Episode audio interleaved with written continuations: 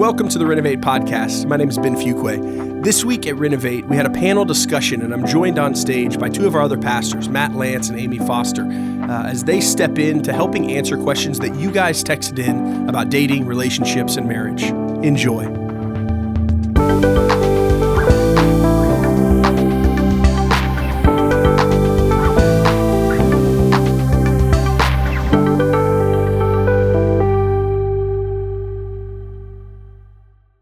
Like Casey was saying, did you mention it was going to be a different night tonight? I don't remember. You, okay, I think he mentioned it was going to be a different night. Um, I'm excited. For those of you guys who are new, thanks, brother.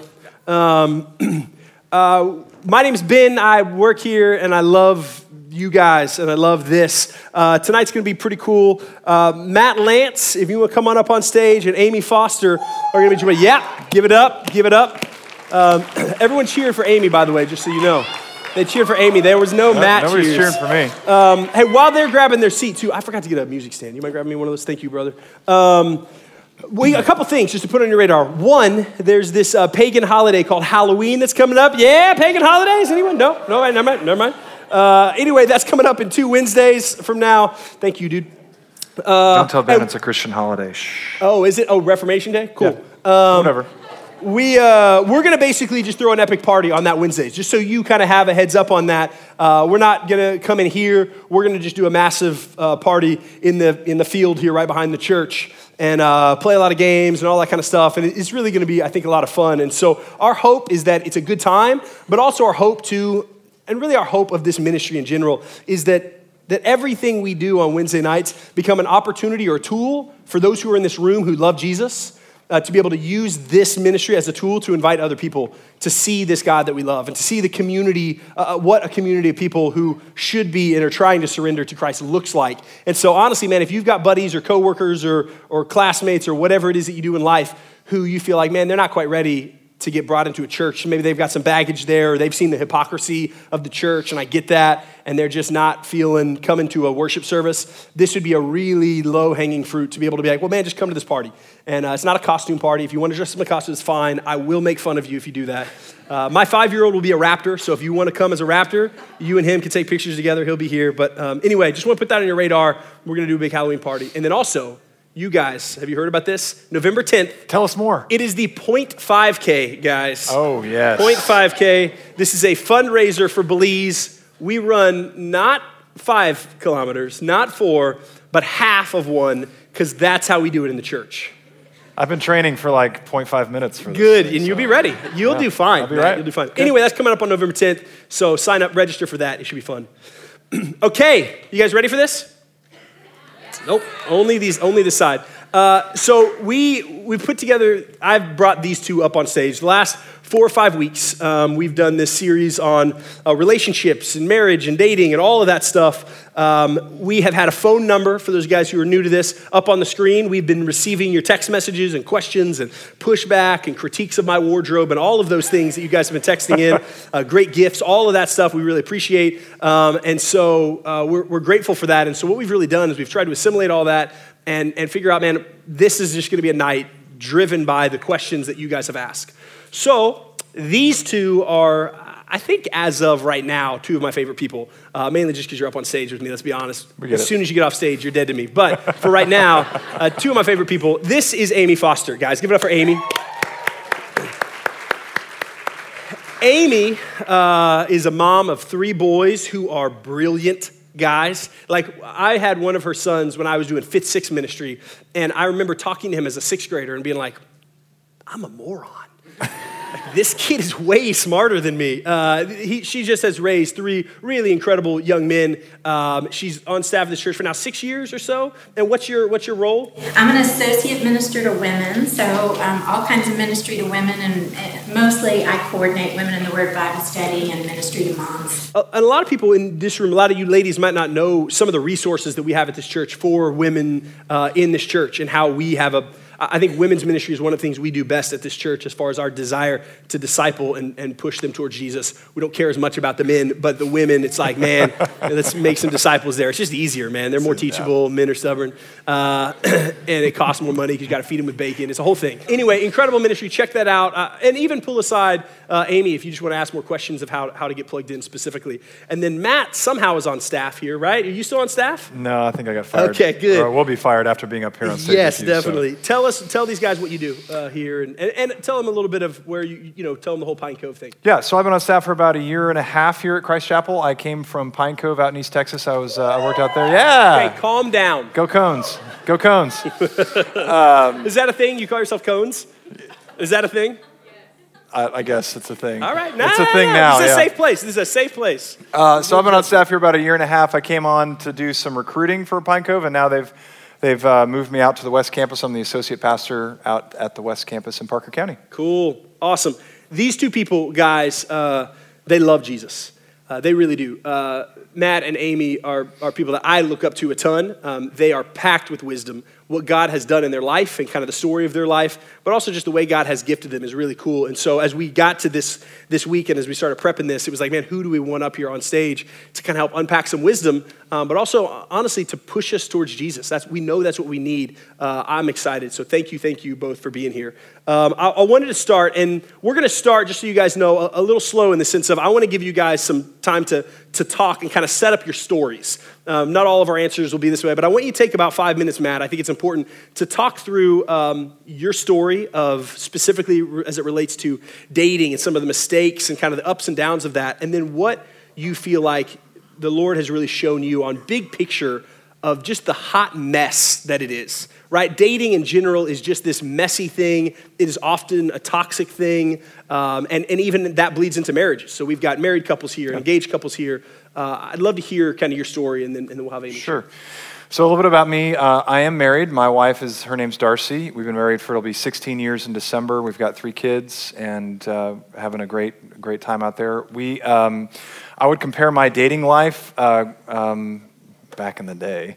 Uh, to something akin to some sort of science experiment where I was really excited to play with chemicals and to see, you know, what would happen when I combined things, and then there was a really bad explosion and um, people were hurt and uh, it, it, was just really a, a, huge mess and it took me years to clean it up so that's kind of how i would generally sum, summarize my dating experience uh, mostly through high school and then you know i stumbled my way through college and then somehow convinced my wife to agree to marry me so um, but i would say in general uh, my my dating experience was uh, for me so much about my ability to do what I thought the other person wanted um, or what would be attractive to the opposite sex so that I could be more desirable or so that I could be um, more highly thought of. And so I jumped through the hoops, I climbed the ladders, I did whatever it is I thought I had to do, bent over backwards, whatever. And at the end of the day, by the time I got to college, I just kind of got burned out. I I did the stupidest thing in the whole wide world. After my freshman year, I went to I think like every you know, sorority function and had a whole bunch of fun. And I was like, this is just dumb. I'm never going to get married. I'm, I, this is horrible. I'm, I've just, I just ruined my life or ruined somebody else's life. And so I just basically declared my sophomore year that I just wasn't going to date anymore. And I paid the price for that. I didn't get invited to any sorority functions. Mm. It was the worst. It's tough. And have any t-shirts to wear that ah, year. It was terrible. You can get them at thrift stores. That's what I did. I know. I pretend I got invited. I learned that my junior yeah. year. Yeah. yeah. Anyway. So, uh, long story short, guys, the, the hardest lesson that I learned, and I think why you know dating is a hot mess, whatever that is, uh, is that for me, dating was all about how well I could perform, not just for the person I was dating, but for the persons I wanted to date. But at the end of the day, when I went home, even after, I, even when I was in dating relationships, I'd have to go home and look in the mirror and realize I was performing for myself trying to become something that I wish I was because I didn't have the thing that I wanted so badly. Mm-hmm. And I thought the only way that I could get it was if I just worked harder. And I'm telling you guys that dating is a mess because it's a performance trap. Okay? And I'm sorry, but dating has a monopoly on getting together. Like, there's no other option for you unless you sign up for Ben's arranged marriage I'm program. working on it, guys. I'm working There's a bulletin board out here if you yeah. want to sign up for his arranged There's some marriage legal program. loopholes I'm running into, but eventually we'll get an arranged yeah. marriage ministry. It'll be awesome. No big deal. No big deal. Give it time. But really, there's no other option. If you want to get married, dating is your only deal. And really, what happens is you're in a relationship with someone and you look at them and you're like, wow, I just don't really like the shape of your nose. Or, man, I don't really like the way that you talk to your food. Or, I don't really understand why you smell the way that you do. That doesn't make any sense to me. At the end of the day, your performance just doesn't cut it. And we all know deep down, whether you're a guy or a girl, when our performance doesn't cut it, the underlying message in all of that to us is, I'm not worth it. And none of us like to hear that. And what's hard is that bleeds into marriage. Absolutely. That if we don't understand how relationships work, how love works, and what love is supposed to do, then at the end of the day, that performance mentality goes into a marriage relationship. And husbands and wives clash, and then they eventually divorce because it really is still a performance based relationship and not one that's based on sacrificial love that loves somebody beyond what their failures deserve. So I feel like I learned a lot of my lessons the hard way, as I'm sure we all have in this room and currently are learning, myself included. But I think that uh, at the end of the day, dating really taught me some really hard lessons. Awesome. Yeah. Thank you. And we're going to dive into some of the, the practical mm-hmm. things in that. Amy, share with us, if you don't mind, your, your story, kind of what God has done and what He's shown you. Yeah, sure. Thanks for listening. Um, you know, what God has done in my life is not so much uh, show me who He is through dating and through the wounds and the yearning that get stirred up in our heart in our relationships. So I'm going to tell you kind of my life story here because um, my testimony is really God using relationships to, to create emptiness and mm. um, that drove me down. So I became a Christian probably when I was four or five years old. My parents lived the gospel in front of us every day. I don't remember not knowing Jesus and not believing in Jesus. I don't have a testimony of my life was broken and hurting and I searched for God in that. My testimony is kind of reversed. Mm-hmm. I found God first and then in brokenness and searching that always came through relationships, um, I found a bigger picture of God. So I became a Christian when I was four or five years old, believed that Jesus was my Savior, knew I needed a Savior. Um, when I was in college in a ministry very much like this, I met um, a young man who I fell in love with. He professed faith in Jesus. He had evidence of faith in his life, and we got married literally the day after we graduated college, so pretty early on um, within a couple of years, it was pretty evident that the, the marriage wasn't right. And I can only describe it as the way he treated me publicly didn't match the way he treated me at home. I knew something was wrong, but I could not put my finger on what it was. And in that difficulty, it was like this hole just started growing in my soul. And I could not figure out how to fill up that hole and keep it from getting bigger. So, really, in desperation, that was kind of the first season of my life that I was just really searching for God, trying to figure out how God could fill that hole in my life. And for me, uh, what that looked like is that's the first time in my life I really turned to God's Word, not just to reading devotional snippets, but to really opening the Bible and studying it and trying to figure out what God meant and what God had to say and what I could do with what He had to say. And it was in God's Word that He kind of entered that hole in my soul. And what He did, He just He strengthened me and he loved me and he comforted me and he cared for me. But the marriage was a mess. Um, but, but, I grew up, you know, believing marriage is a covenant and it's forever, and, and you stick with it and you pray for that person and you forgive them and you extend grace. And so life went on. We had these three boys, and we were married for 17 years, and that hole in me never went away. Um, but I just kept going to God, just going to God in that time. And right about the time uh, of our 17th anniversary, things kind of came to a, a, a terrible spot. And my then husband sat down with me one night and said, There's some things you need to know. And he literally talked all night long.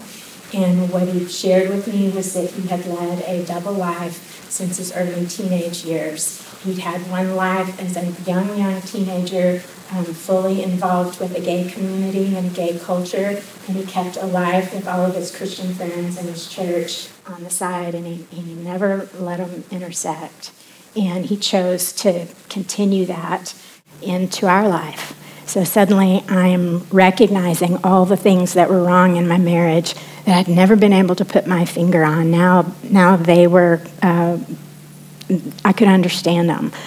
Obviously, I was pretty shattered. This is the person I'd given my life to, and I'd spent a lot of years loving and forgiving and extending grace and to sit there and realize it had all been a sham. And his words to me were, I lie to you about everything, and you're really easy to fool. So, all I can tell you is I was shattered. Um, shattered. I, I would have described myself to you at that time as I'm destroyed. My heart, my spirit, my soul, I am broken, and I'm never going to be okay again. So when, when he finally came out and, and wasn't hiding anymore, he felt such freedom. We struggled for about two years, and, and he decided the freedom was what he wanted, and he walked away from me and our marriage and our family. Um, and he walked away from the church and from God at that time, too, and that was a huge heartbreak. There was all kinds of deception uh, that was revealed, and I actually wound up in about three weeks' time, both in divorce court and also in bankruptcy court. And so I was a single mom with three little boys, shattered and destroyed. And I'm just going to be frank with you, I didn't really want to live. Um, most days I despaired of life. But I think it was God's grace. I had three little boys who were hurting, and they needed a mom who was going to get up and take care of them every day. And they needed a mom who was going to go to work and put bread on the table. And so this was this next season of just great yearning. That hole in my heart got so big.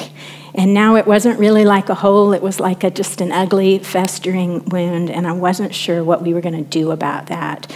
So it, it, was this yearning season of, of turning to God and figuring out can He fill this hole. I'm really grateful all those years I'd spent studying His Word because here were the words that I'd read in His Bible. He binds up the brokenhearted, He's close to them, He heals their wounds, He shelters you under His protective wing, He's your mighty fortress.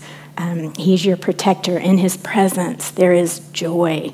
Um, you can be satisfied in his presence. Those were words that I'd read and studied, and I needed them to be true because I needed all those things to fill this big wound, um, this big hole in me. So it was a process of just deliberately pursuing God, deliberately turning to God, and, and trusting that those words were going to be true. And I can tell you that they were true. Uh, they were true. It wasn't quick and it wasn't easy, but God came in and healed those wounds over time. And I, I shared this with the guys earlier this week. Um, I got up early every morning before the sun was up and spent time with God. I was praying desperate prayers all day long, asking God to help me. When the boys were asleep, I'd walk through the house, praying over our house, praying over those boys. And so many nights, I really had a focused prayer time at the end of the day. Um, and I'd be in my bed and I'd finish praying. And as I'm falling asleep, just barely conscious, I'd kind of wake myself up because I'd hear myself saying something out loud. And what I was saying was, Good night, I love you. And I was talking to God because He was that close. And He was with me and He was protective. And he was satisfying me and filling me with joy and healing me. And um, what I want you to know about that time, because we're going to talk about relationships cause wounds, and, and I know you're all going to have wounds. I want you to know God is healer. It really requires two things. It requires time. You've got to give God time. Just intimacy in any relationship takes time. So I gave God time, and, and that was a blessing to me. But I also gave God deliberate, disciplined effort. I, I, was pursuing him, and he says all through the Bible, search for me, and you'll find me. Search for me, and I'll make myself known. And so I was searching for God by reading my Bible every morning and looking for him there, by praying all day long, by meditating on the scriptures. Um, all of those things were searching for God and trusting those words that he'd written, and then letting him show me those words were true. And so God really filled up that hole and he healed that wound. And I was a single mom for eight years, and I was very content and happy. And if you'd come to me and said, Amy, I've got this great guy I want you to meet, I'd have said, Oh, no, no, I don't date. And I would have cut it off right then. That, that's how I handled that. Um, I wanted to be content with God, but I also was pretty afraid because um, I honestly believed if I ever hurt like that again, I will die. It will kill me. So I started telling God, um, You've called me to single life, and I'm going to give you that for the rest of my life. I'm going to be single, and it's going to be you and me, God. And there was no peace in that prayer. And for a period of time, God just stirred up my soul and wouldn't let me rest. And so I uh, committed to a time of fasting and prayer and asking God to show me what He wanted for my future. And God started showing me that I was being ruled by fear um, that it wasn't this great faith that was committing my life to me and God. It was fear telling God, you can't change this part of my life, and really kind of closing my hand and not letting God put something in it. So I walked through this process with God of uh, recognizing fear and choosing faith and agreeing if God wanted me to have a person in my life, I wasn't going to go looking for it. He was going to have to bring it to me. And He did. Um, he, he brought me a, a great guy, and the first date we ever had, we sat and talked about all kinds of things, and I was overwhelmed with how much I respected this man. And I thought, well, that was just really a nice experience. Thank you, God, for giving me a good experience. Now we're done. I've shown you I'm not afraid. And that great guy called back about 12 hours later and asked me for another date, and I didn't know what I was going to do because I thought it was one date to prove to God that I wasn't afraid. Um, anyway, that, that went on for about a year and a half, and um, God just taught me to let go of fear and to trust Him and that He had work to do in my life. And I married that really great guy. He's in the back of the room right now. So I'm in a new season of this yearning for God. Um, I'm in a healthy marriage now. We've been married about seven years, not perfect. We're both sinners and, and we mess up. But I yearn for God in this marriage too, but it's not a yearning because there's a big empty hole that needs filling because God has already filled that up, and I keep Him right there in that hole. It's a yearning for God because in this healthy marriage, sometimes I don't look so good. In this healthy marriage, sometimes I'm not all that patient, or maybe I'm irritable, or maybe I'm not as generous as He is. And in a healthy relationship, you see these things in one another. And so in this healthy relationship, we're pushing each other to God. We're, we're encouraging this yearning for God so we can be more like Jesus. And God has shown me who He is. He's shown me who I am. He's shown me the work He has for my life. He's done all of that through all this relationship struggle in my life. So I'm here not because I'm an expert on dating. I've really dated very little. Um, but I've learned some things along yeah, the way about who God is. And we're done. uh, yeah.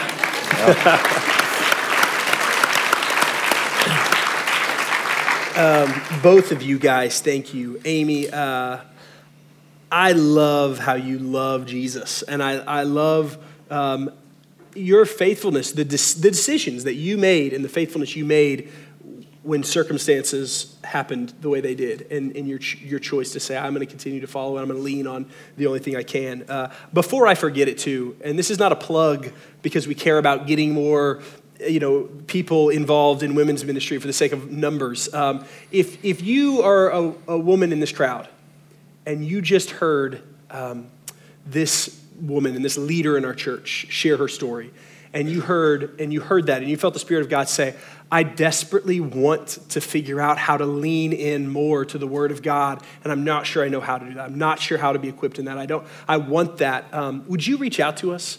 We don't do this for shows. We don't do this so we get. We we want to pour into your life, and so specifically, I, I love what you guys do, and you'll do it so well leading people. And that and, and guys too reach out to reach out to matt and myself and we'll get you plugged in in some real practical ways. But i just i want you to know there's resources here. I don't want you to just hear this and feel inspired and write down some notes and leave. Uh, we are a body of christ that we we desire. Our lives are spent poured out to that end. So, um, yeah, thank you. Thank you so much for, for your story. And um, I know we're going to keep talking about as we jump into these questions. Um, it's obvious now to these guys why you two are on stage. So, um, praise God. So, okay, I, am going to jump into some questions and, and we'll touch on on more aspects of your story. But um, here are some of the questions you guys sent in. So I'm going to start with this. Um, Matt, question. This was a, we got a couple of different questions. What I tried to do was take as many questions as I could and really um, put them in categories. So kind of a broad category that we heard a lot was, and sorry about this, guys, but a question that we heard a lot was, why are quality guys not asking out quality girls?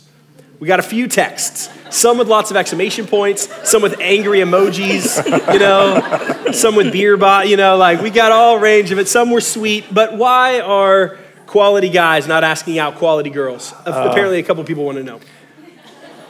Well, because they're morons. No, um, that's not the right answer. Okay. Uh, that is not true. Not true, not true. So uh, maybe the best way I can explain this is um, I, coming back to my story a little bit. So the harder I worked to perform to get myself to become what I thought the girl wanted me to be, it made me more of a coward mm. in the process. Because I wasn't, I was always afraid of failure all the time. Uh-huh. And you say, we were, I'm afraid of rejection. Yeah, but I was afraid of just not getting it right, not just for her, but for me. And I think a lot of guys, they, they want to be in a relationship and they look at a pretty girl and they say like wow I, I can't get my act together well enough or she knows me deeply enough she's just going to dump me anyway or there's i mean there's all these insecurities that are raging in these guys. They look strong they look confident they look like they have their act together but we're really just hopeless romantics just like the girls are. And we just we, we want to be in a relationship too but at the end of the day i was just a coward. Mm-hmm. i didn't have i didn't i wasn't willing to stick my neck out for a woman and say, whatever fear it would take me to be direct with you and say, hey, Betty, or whatever your name is, you're really pretty. I like you. Could I take you to dinner? Could I take you on a date Friday night? I, I don't know why that seemed so hard to me back then, but I was so cowardly to do it. Mm-hmm. And um, I think that's, at least that's my experience. You've spoken to a little bit about how almost in our culture now there's kind of been this role reversal because of that. Yeah. Because the vulnerability of that, and the reality is, if I can speak into this a little bit too, ladies, it's hard. Like it's it's a really vulnerable place, and so I, I sympathize with that. And I think there's also a lot of guys that would wonder, well, I'm trying, right? Which we can get to that here in a second. But yeah. you've seen some of the role reversal of, of how that's played out. Yeah, so what ends up happening is guys ending, end up being the passive ones, and the girls are the ones that have to end up being aggressive because the girls are the desperate, like, they, like, no, I have to get married. And guys are like, oh, I'm afraid that I'm going to do it wrong. And um, so it all of a sudden, and it's not, it's, both want to be married and both are going to do it wrong and both are going to make mistakes, but at the end of the day, I find that the biggest mistake that guys tend to make is they don't have courage to ask the question that they want so desperately to ask. If she's going to be the woman of your dreams, then she's worth the risk. You know? And the biggest mistake that, that women tend to make in the whole process is they settle for men that don't ask. Mm-hmm. They, they settle for men that aren't willing to, to stick their neck out and say, hey, I think you're worth being afraid to ask out on a date. And they'll just like, oh, he looked at me. Hey, come on, come on over. I'm all about, oh, wow, yes, come on over. You know, like, I'm afraid that I'm never going to get married ever again, so I better take, you know, I'll settle for this guy that doesn't even have the courage to make me feel worth sure. asking. Sure. Amy, what, what about, what would you speak into uh, kind of this idea of, and, and this would text in some, this idea of people feeling unseen? And I don't think this is a gender specific thing. You know, mm-hmm. I think mm-hmm. we've, we've heard some from sisters in this room that just the hurt of being unseen. Mm-hmm. But I know there are guys in this room too who feel like, man, I'm, I'm unseen, I'm trying, mm-hmm. and it's not mm-hmm. happening. How would you encourage? Well, I'm guessing by unseen, you're not getting asked out. Meaning no the, the person yeah. you want to see you is, yeah, is that's exactly what. I, yeah, yeah, I think that's yeah, where, where that's yeah. Well, and, and so that that's a legitimate experience, but it's not exactly true. Um, yeah. Uh, unseen would mean invisible. yeah, so I, I think I, I worried at 40 when I was considering dating, sure. and, and I got some great advice from my dad, and he just said, Daughter, do you trust the sovereignty of God? And I said, You know, I do, Dad. And he said, Then you don't have to worry if somebody notices you or asks you out or asks you out and doesn't ask you out again. Um, God knows where your life is going, and God's got the answer for that. And that seems simplistic, but isn't it incredibly safe? Yeah. Um, so I would just say, let's rest in the truth. Um, you're not unseen. God says his eyes are on the righteous, his ears are attentive to their prayer. You're not unseen. Um, and God knows who needs to be asking you out, and, and he's trustworthy with Yeah. that. Yeah, that's good. That's hard It's to do, hard. but that's so that's so but it's truthful. so safe. Yeah, yeah, that's good.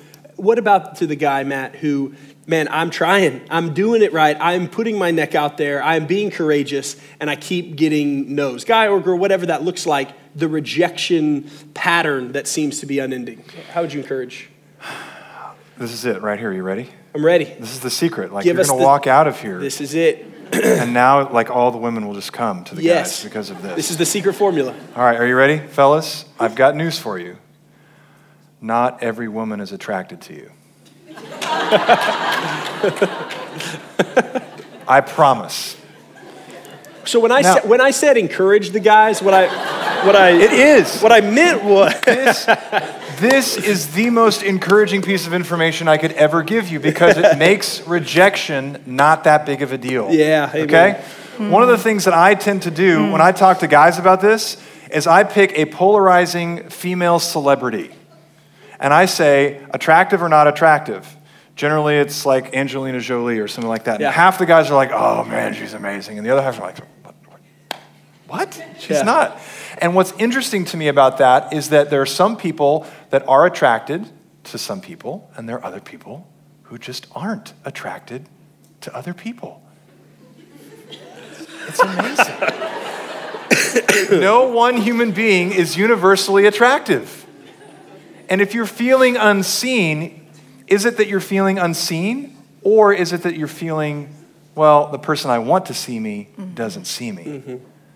Okay? So the reality is, if, let's say, guys, you're attracted to Angelina Jolie. Could, if I told you to not be attracted to her, could you do that?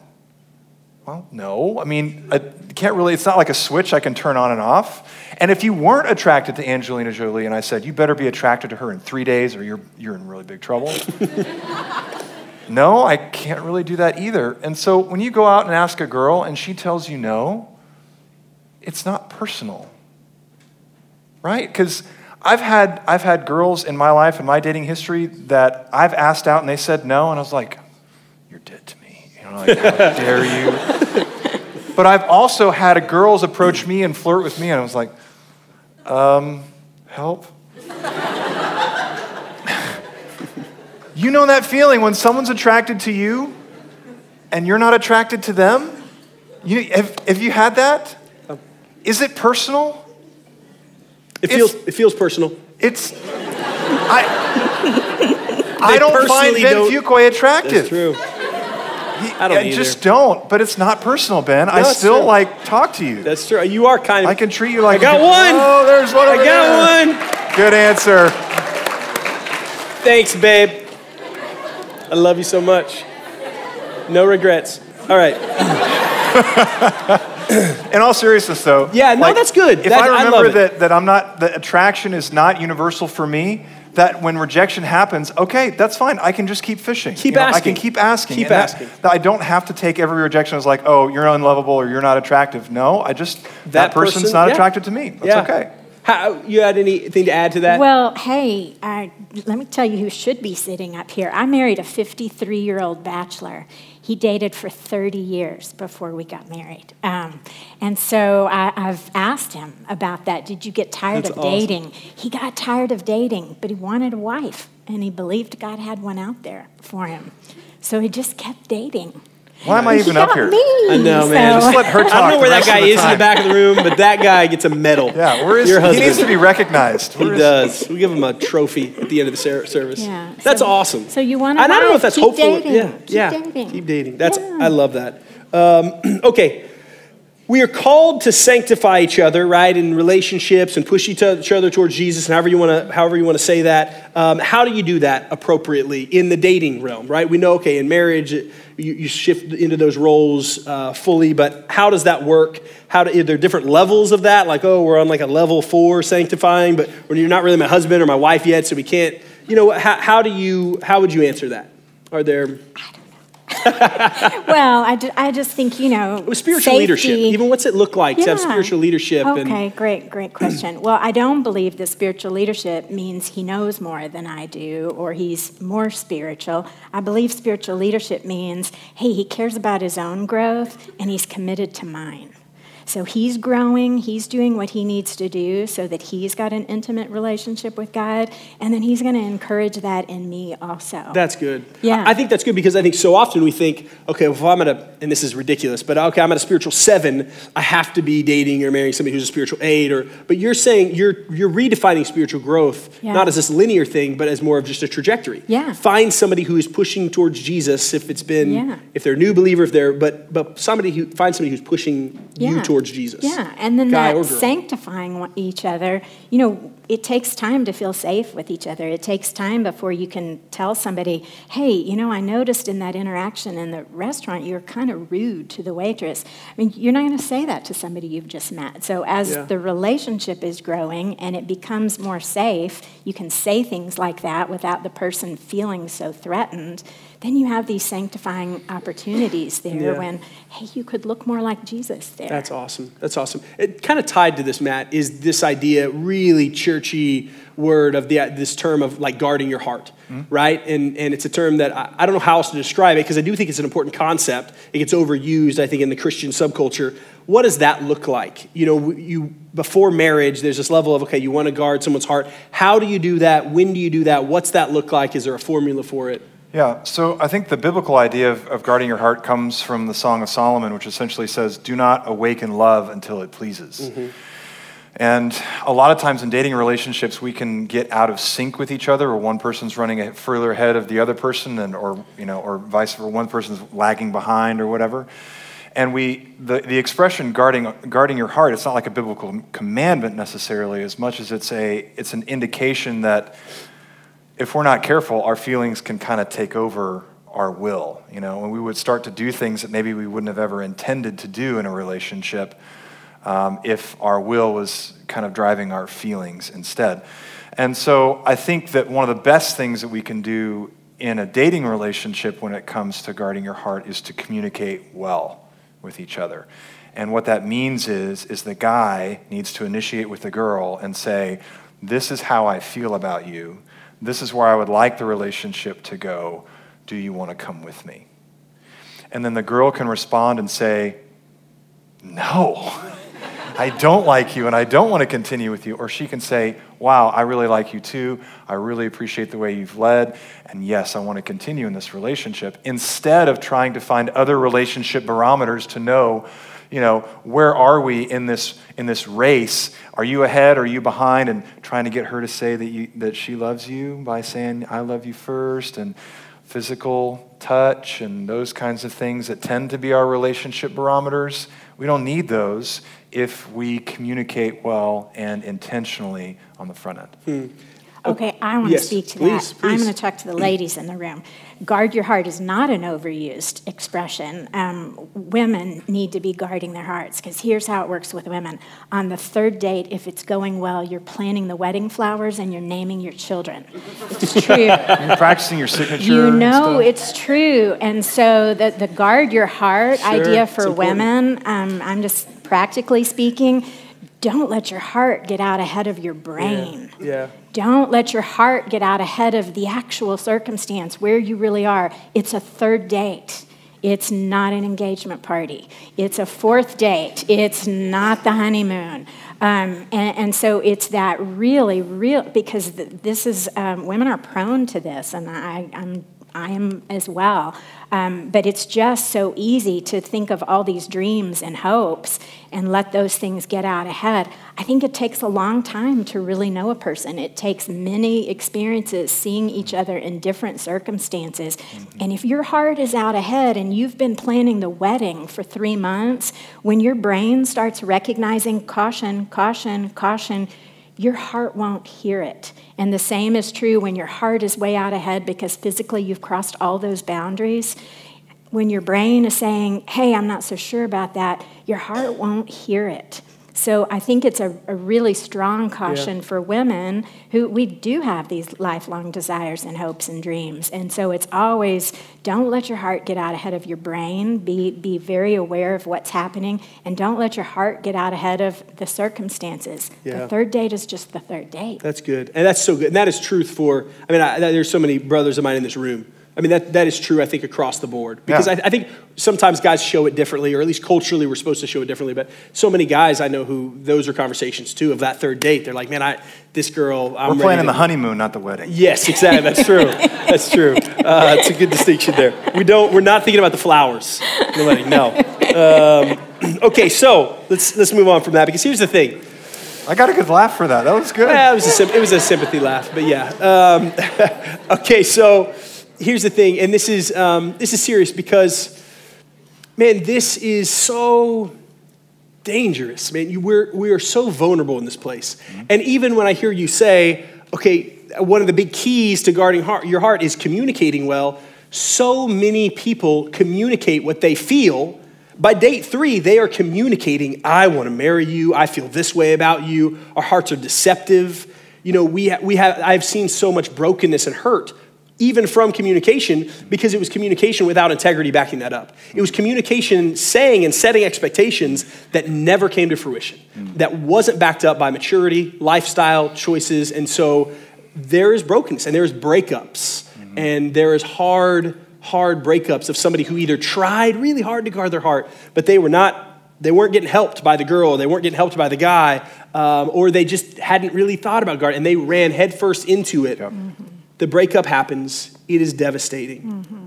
What do we do? How do you heal from that? I mean, especially you're trying to do it right, you're in that hurtful relationship, yeah. it ends. How do you heal? Mm-hmm. Well, you go to the healer.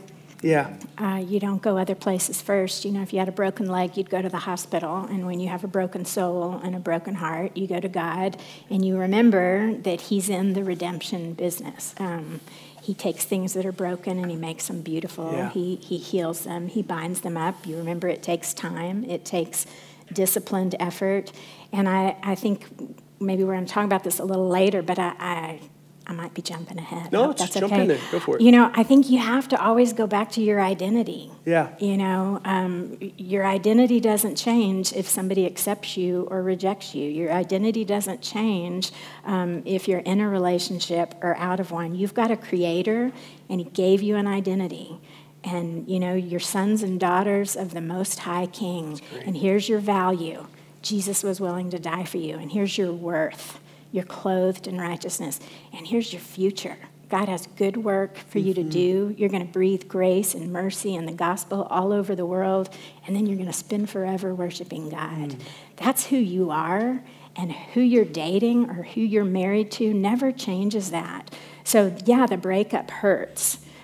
But that doesn't change who you are. It doesn't change who God is. It doesn't change your value, your worth, what He has in store for you in the future. So I think you have to hold on to those things and you have to just keep going to the healer and believe that His words are true. Thank you. That, I love that. I think thank you for that. And from the place in which you speak from that, from experience, but also yeah. pushing pushing us to the healer, I think is yeah. incredible. Matt, you anything to add to that? I, I just, I just think you got to remember. I think that since dating is a performance-based way of, of starting and, and maturing a relationship to marriage, that 100% of dating relationships end, and mm. 99% of dating relationships don't make it to marriage. Right? We all understand that's the game we're playing. It's going to end one way or the other, either in marriage or breakup. Right, yeah. So 100, 100% end because it's either going to end in marriage or breakup. That's probably a, a good point of clarification. I got your back. I got your back. but, but there's only, of however many people you date, there's only going to be one of them that you marry. And so 99% of the people that you date, you won't marry. And if there's breakups involved, then there's going to be pain and there's going to be hurt. And if you go into a dating relationship and you don't know who you are, mm. If your identity isn't built on something that's bedrock, yeah. dating will destroy you. Mm. Yeah. It will. Yeah. And then you'll look from that brokenness to another relationship to, to fix and to relay you'll find that foundation. identity in a relationship. And you'll find yourself in a pattern from one broken relationship. Okay, well, I'll start a new one and it'll be fine for a while because it kind of covers that. It's a it's, living it's, death. yeah. Yeah. Well, that's depressing. All right. Um, okay. You asked the question. Hey, man, it was true and it was good and it was convicting, and I'm grateful for it. I really am. Okay. Um, you know, uh, we talked a little bit about identity, which I think is so important, especially to this idea of, you know, I, I don't want to spend a lot of time on this because I think you answered it so well. But we got a question about, man, when do I need to arrive? Like, okay, when do I need to be healthy enough? When do I have that bedrock cemented? You talked about identity. Matt, just real quickly, how would you say, okay, so when am I ready? Like, when is that bedrock in Christ enough to then healthy, be in a healthy place to date? Give us a, the elevator spiel of, of what that looks like. Um, you mean like when am I ready to get married or just yeah. start a dating relationship? Uh, maybe both. I would say dating. I would say when am I healthy enough to really put my heart out there, pursue, uh, lead, whatever that looks like. Okay, so I'll give you both ends. Yep. So uh, you know that your, bed, your identity and bedrock is ready for dating and that sort of thing when you can experience failure and pain the way Amy has. You know, and I know that it's taken her a long time to learn those things, but when when when the wind and the waves come and it doesn't wash your house off of its foundation.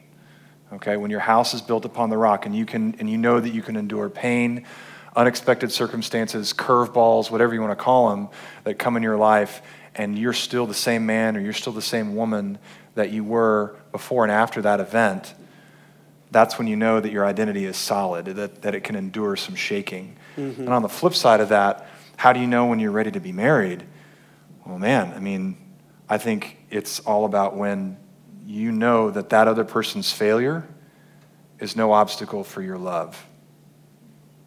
I mean, love exists for sin, for failure. And if you say, if you want to say that you want to love someone, then that means you want to lay your life down for a sinner who's more important than you, because that's what Jesus did for all of us. I want to lay my life down for a sinner who's more important than me. So when you see that, when you see that person's performance flaws, and you say, I still want to sacrifice for that person's benefit, you've got something special. I love that. And I think, I hope, I hope we have ears to hear that paradigm shift because that is a radical paradigm shift for how we are to evaluate and step into this than every other influence outside of the gospel and the word of God in, in your life. Every other influence is teaching us that performance mentality, teaching us to see through the lens of does this person match me enough? Mm-hmm. Are we compatible enough? Are we are they are they satisfying enough of me? Are we is this working for me and that? Mm-hmm. And what you're saying is this shift to say it doesn't have to do with are they good? It has to do with am I in a place where I am ready to lay down my life for them? Yep. It has so much more. And so many people will say, man, how do I know? And when am I ready? And I think we're asking about the wrong angle. We're asking about, well, when can I find the right person to complete me, as opposed to, you're ready when you become mature enough to be able to see through the lens that Jesus sees. Mm-hmm. And then pursue the girl or the guy from a place of, I want to lay my life down. And that person is willing to also submit in that same way to you as, as you're submitted to them. Absolutely. It's a paradigm shift that our world says now it's all about chemistry. It's all about do they, do they connect in enough places, in enough ways? Mm-hmm. But those things change. That's right. People change. And I would say my wife has the best and the most practical way to do this. You know, ladies, at least this is what she did when she was seven years old. She wrote down all the qualities of a, of a man she wants to yeah, marry. Yeah, the know, checklist. Tall, dark, handsome, brown eyes, whatever, whatever. Little gray in his beard. Little gray in his beard, yeah. you know. Dashingly handsome. Uh huh. Yep. Anyway, yep. Um, she tells girls when she meets with them, she says, Hey, I realized that I should have thrown out that list because when you have a list of somebody that you want, then you go into a relationship to get. Yeah. You're a consumer. You're yeah. not trying, you know, you're not going into a relationship to give. Mm-hmm. You know, and so she said, well, instead, think about the vows that you're going to make at your wedding. I, Darcy, take whoever to be my lawfully wedded husband, to have and to hold from this day forward, for better, for worse, for richer, for poor, to love and to cherish, to death you part. There are no ifs in those, by the way. Find a man you would be willing to say that to, mm-hmm. and that's when you know. And find a woman that you'd be willing to lay down your life for. Exactly. That's good.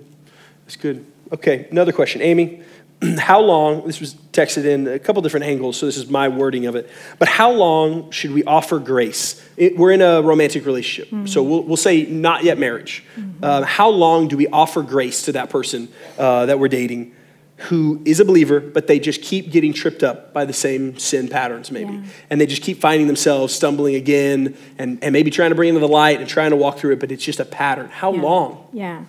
Well, I can't tell you days or weeks or months, but I can tell you there's a fine line between extending grace and forgiving and enabling sin. And there comes a point when your ongoing forgiveness, your ongoing grace, your ongoing protecting this person from consequences is no longer about grace and they're experiencing God, but it's about you've created a safe place for them to continue in their sin. Hmm. And so, you know, that's a, a, unique experience for everybody, and, and definitely it's going to take the wisdom and leading of God to let you know when you're at that point. Um, but before marriage, I'm talking about before marriage, not mm-hmm. once you're married. Um, I, I, think you have to look at those kind of sin patterns and always be recognizing hey, our, our job in marriage is to be encouraging the other person's spiritual growth.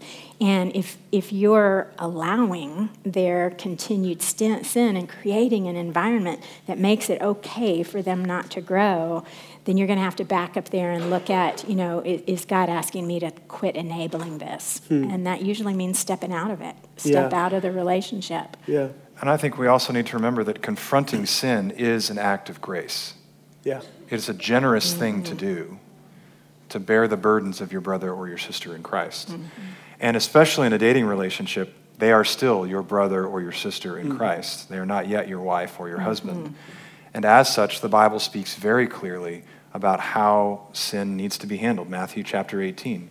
You confront the person about their sin, and if they reject your confrontation, then you bring one or two more people in with you. And then if they get rejected, then you bring them before the elders of the church because that's their ultimate authority is, is the local body. And if that's not effective, then there's steps beyond that. So I think that in this situation, whenever you have a difficult um, sin struggle in a relationship, the temptation is to go, well, it's not loving if I don't if I confront them about it, and that's that's not the case. Yeah. Um, Hebrews 12 talks about God loves us as a father, and that's why He disciplines us. That's why He confronts us with the things that we need to change in our lives. And so I think probably the other piece of wisdom in all of this is if it's very serious or if it's something that has been repetitive and mm-hmm. um, it isn't changing, then it's time as a couple maybe even to invite other people in and ask for their help. Yeah. And that the two of you uh, working together on it haven't been effective, so it's time to now say, hey, we need some help with this. Yeah. Bring in community around mm-hmm. them, and that's that's good. Yep. Okay. Here's what I want to do. Last uh, last question, and. uh, this is kind of a broad question that encompasses several um, different sentiments and questions that we got.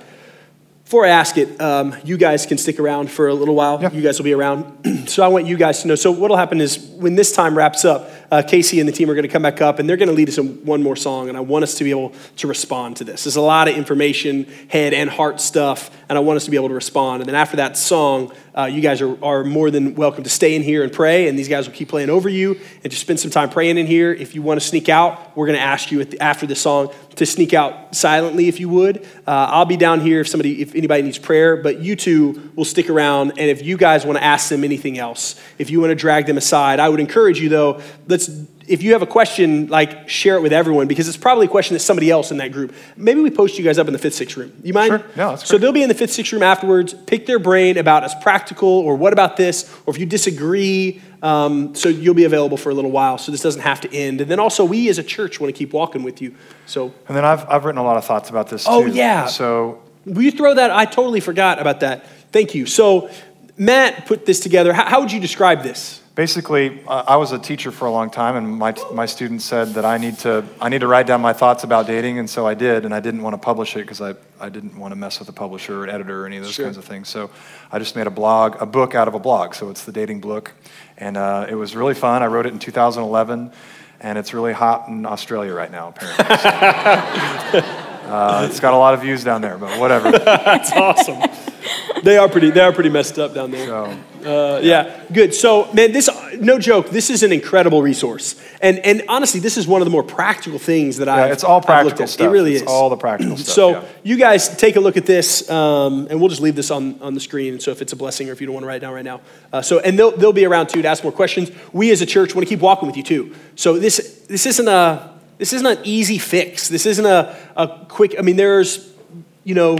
280 people in this room, or whatever there is. Everyone's gonna have different angles and different stories and different needs and different places in life. Uh, let us know how we can walk with you. So, la- my last question is this. Um, and it's a, it's a compilation of a lot of different questions that we've gotten in and that honestly i've heard over the last decade of walking with young adults what do you say uh, and, and amy we'll start with you to the young man or the young woman who feels stuck in a relationship right now um, maybe they feel like man this is the best i'm going to do in a settling way but also even deeper than that the best i deserve uh, and, and, and even to the sense of maybe they're stuck out of a relationship because they feel like I'm never going to get what I want of a godly man or a godly woman because I've already ruined myself. Because you talk about how to do it godly and to do it right, and I've already made those mistakes. I have already been sexually active. I have been abused. I have uh, an addiction of pornography. I have an eating disorder that if someone knew the depths of of some of my the hole for me or the mistakes I've made or the traps that I feel stuck in, I, I'm never going to get what what the, I'm never going to get that fairy tale. I am stuck, and I and I'm never going to deserve that. Yeah. Speak speak into that. Yeah, just a, qu- a quick practical thing and then a heart thing. Um, the practical thing is you got to remember marriage is always two sinners. And they sin against each other and forgive one another for the rest of their lives. Um, so, this idea of you can't come into a healthy relationship because you're a sinner is foolish. We're, we're all sinners in our marriages and in our relationships. Um, but the second idea is I, I, I'm repeating myself, but the idea of identity, I just can't stress that enough. But not just your identity, I, you, you got to be confident in God's identity. You've got to be confident in who He is and what He says and letting Him prove Himself to you because that's what He will do. And so I'm going to give you a personal example.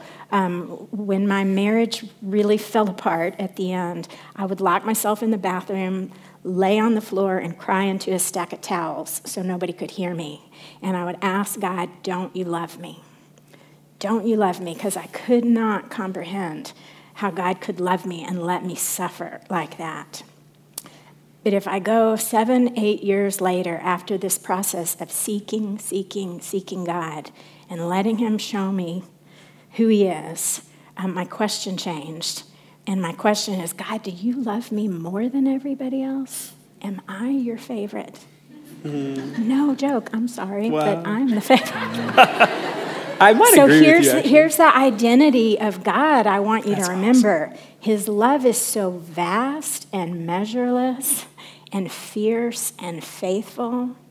He can love you like you're his favorite. We can all be his favorite because he has that much love for you. So that's a God who wants to heal you. That's a God who wants you to know that you're whole. That's a God who wants you to know that you can leave your sins behind you and He has forgotten them. And that's a God who wants good things for your future. And so I think you rest in your identity that God has given you and God's identity and His love for you. And you're good to go. That's so good.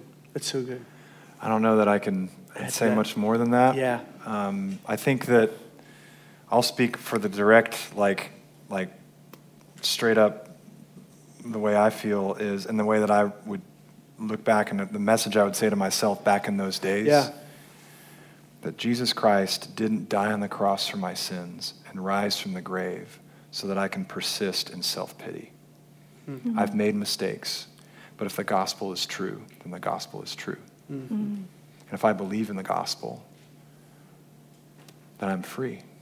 I'm washed clean. I'm white as snow. So why am I still here wallowing in self pity? Do I believe that when I walk into the light, that my sins, like I have fellowship with God, that the blood of Jesus has covered my sins? Do I believe that? It's in the, it's in the depths of our, our darkest moments when we're crying into a pile of towels that our faith in the gospel is the most tested. Mm-hmm. And it's in that moment of confession that I am in pain and I hurt, just like all the Psalms of lament mm-hmm. say, My God, my God, why have you forsaken me? But by the end of the psalm, mm-hmm. yet will I praise you. Yeah. If Jesus Christ, if God loved us so much to give us his only Son, that whosoever believeth in him would not perish but have everlasting life, if that's true, then I can't stay wallowing in pity. I must move forward in faith. if you are in this room and you are in Christ, I hope you hear this. I hope the Spirit of God stirs your affections. I hope this is a sweet reminder. I hope, yes, this is good practical truth and things to apply in your life and relationships, but I hope you know how loved you are by the God of the universe. And I, I pray that the, the Spirit of God would continue to remind you of that, that that you are loved and you are made that is what our god does. He makes what is old and broken and he makes it brand new. And so that lie and that trap of i have ruined myself is is so counter to the gospel um, because he takes what is broken. Yes and makes it new. I hope that you not just hear that again from the platform of the stage, I hope that the Spirit of God reminds you that in a deep and transforming way. Uh, that is our prayer for you. That is what we prayed before this night. That is what I will pray here in a second over you. And if you're in this room, and you're sitting here and you think, I do not have a relationship with the God of the universe mm-hmm. the way they're talking about. Praise God that you are here. It is not an accident that you showed up here tonight. It is not an accident and you have a God of the universe who is saying, Come, I have something more for you. I have something better and healing for all of the ways that you have tried to chase, all the other things that you have pursued, all of the other brokenness that has happened. I have something better for you. I set your identity for that thing that you are looking for, that person that you want to be. The God of the universe is before you today saying, Son, stop running, come and follow me. He is sitting before you saying, Daughter, stop running. You are mine. Come to me wherever you are at. That is the God who we worship, and that is the God that we lay our life down to follow and respond to because of His grace and His kindness leads us to say, Yes, I want that. I want that. We as a church want that for you guys. We want that. We want it for, my, for our lives to continue to play out in deeper and deeper ways. We love you guys. Let me pray over you. Father, thank you for how you love us. God, we want this. Um, and you've given it, it's here. You offer it, um, available for all of us, for those who put their faith in Christ when they were four and have gone up and down and up and down, Lord, tonight is this sweet reminder of not only your wisdom and how you designed these relationships to work, but it's also a sweet reminder of who you are and how you love. And Father, for my friends who are in this room who maybe tonight, through some conversation about dating, realize I am missing the God of the universe in my way, in, a, in my life, in a transformative way. And would tonight be a night that changes everything for those soon to be brothers and soon to be sisters? Would tonight be a night that they say, I am done trying to do it myself? I am done trying to clean myself up. I'm done trying to be religious.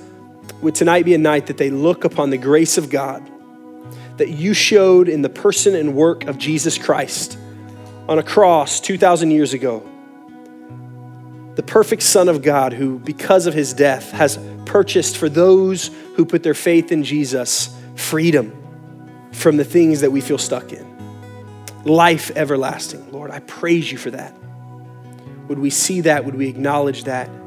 Would those who have wandered come near? Would those who have yet to taste who you are, Jesus, would tonight be a night that changes everything in their life? And Lord, would we be people in this room who would be able to respond and worship, Lord, not just singing songs, but that we'd be able to genuinely respond and worship. That you are better, that we trust you, that we want you, that what the world may offer, Father, we want you. We don't want what the world has, we don't want the lies of the world, we want you. So do what only you can do. In the name of Jesus, amen. We really hope tonight was a blessing to you.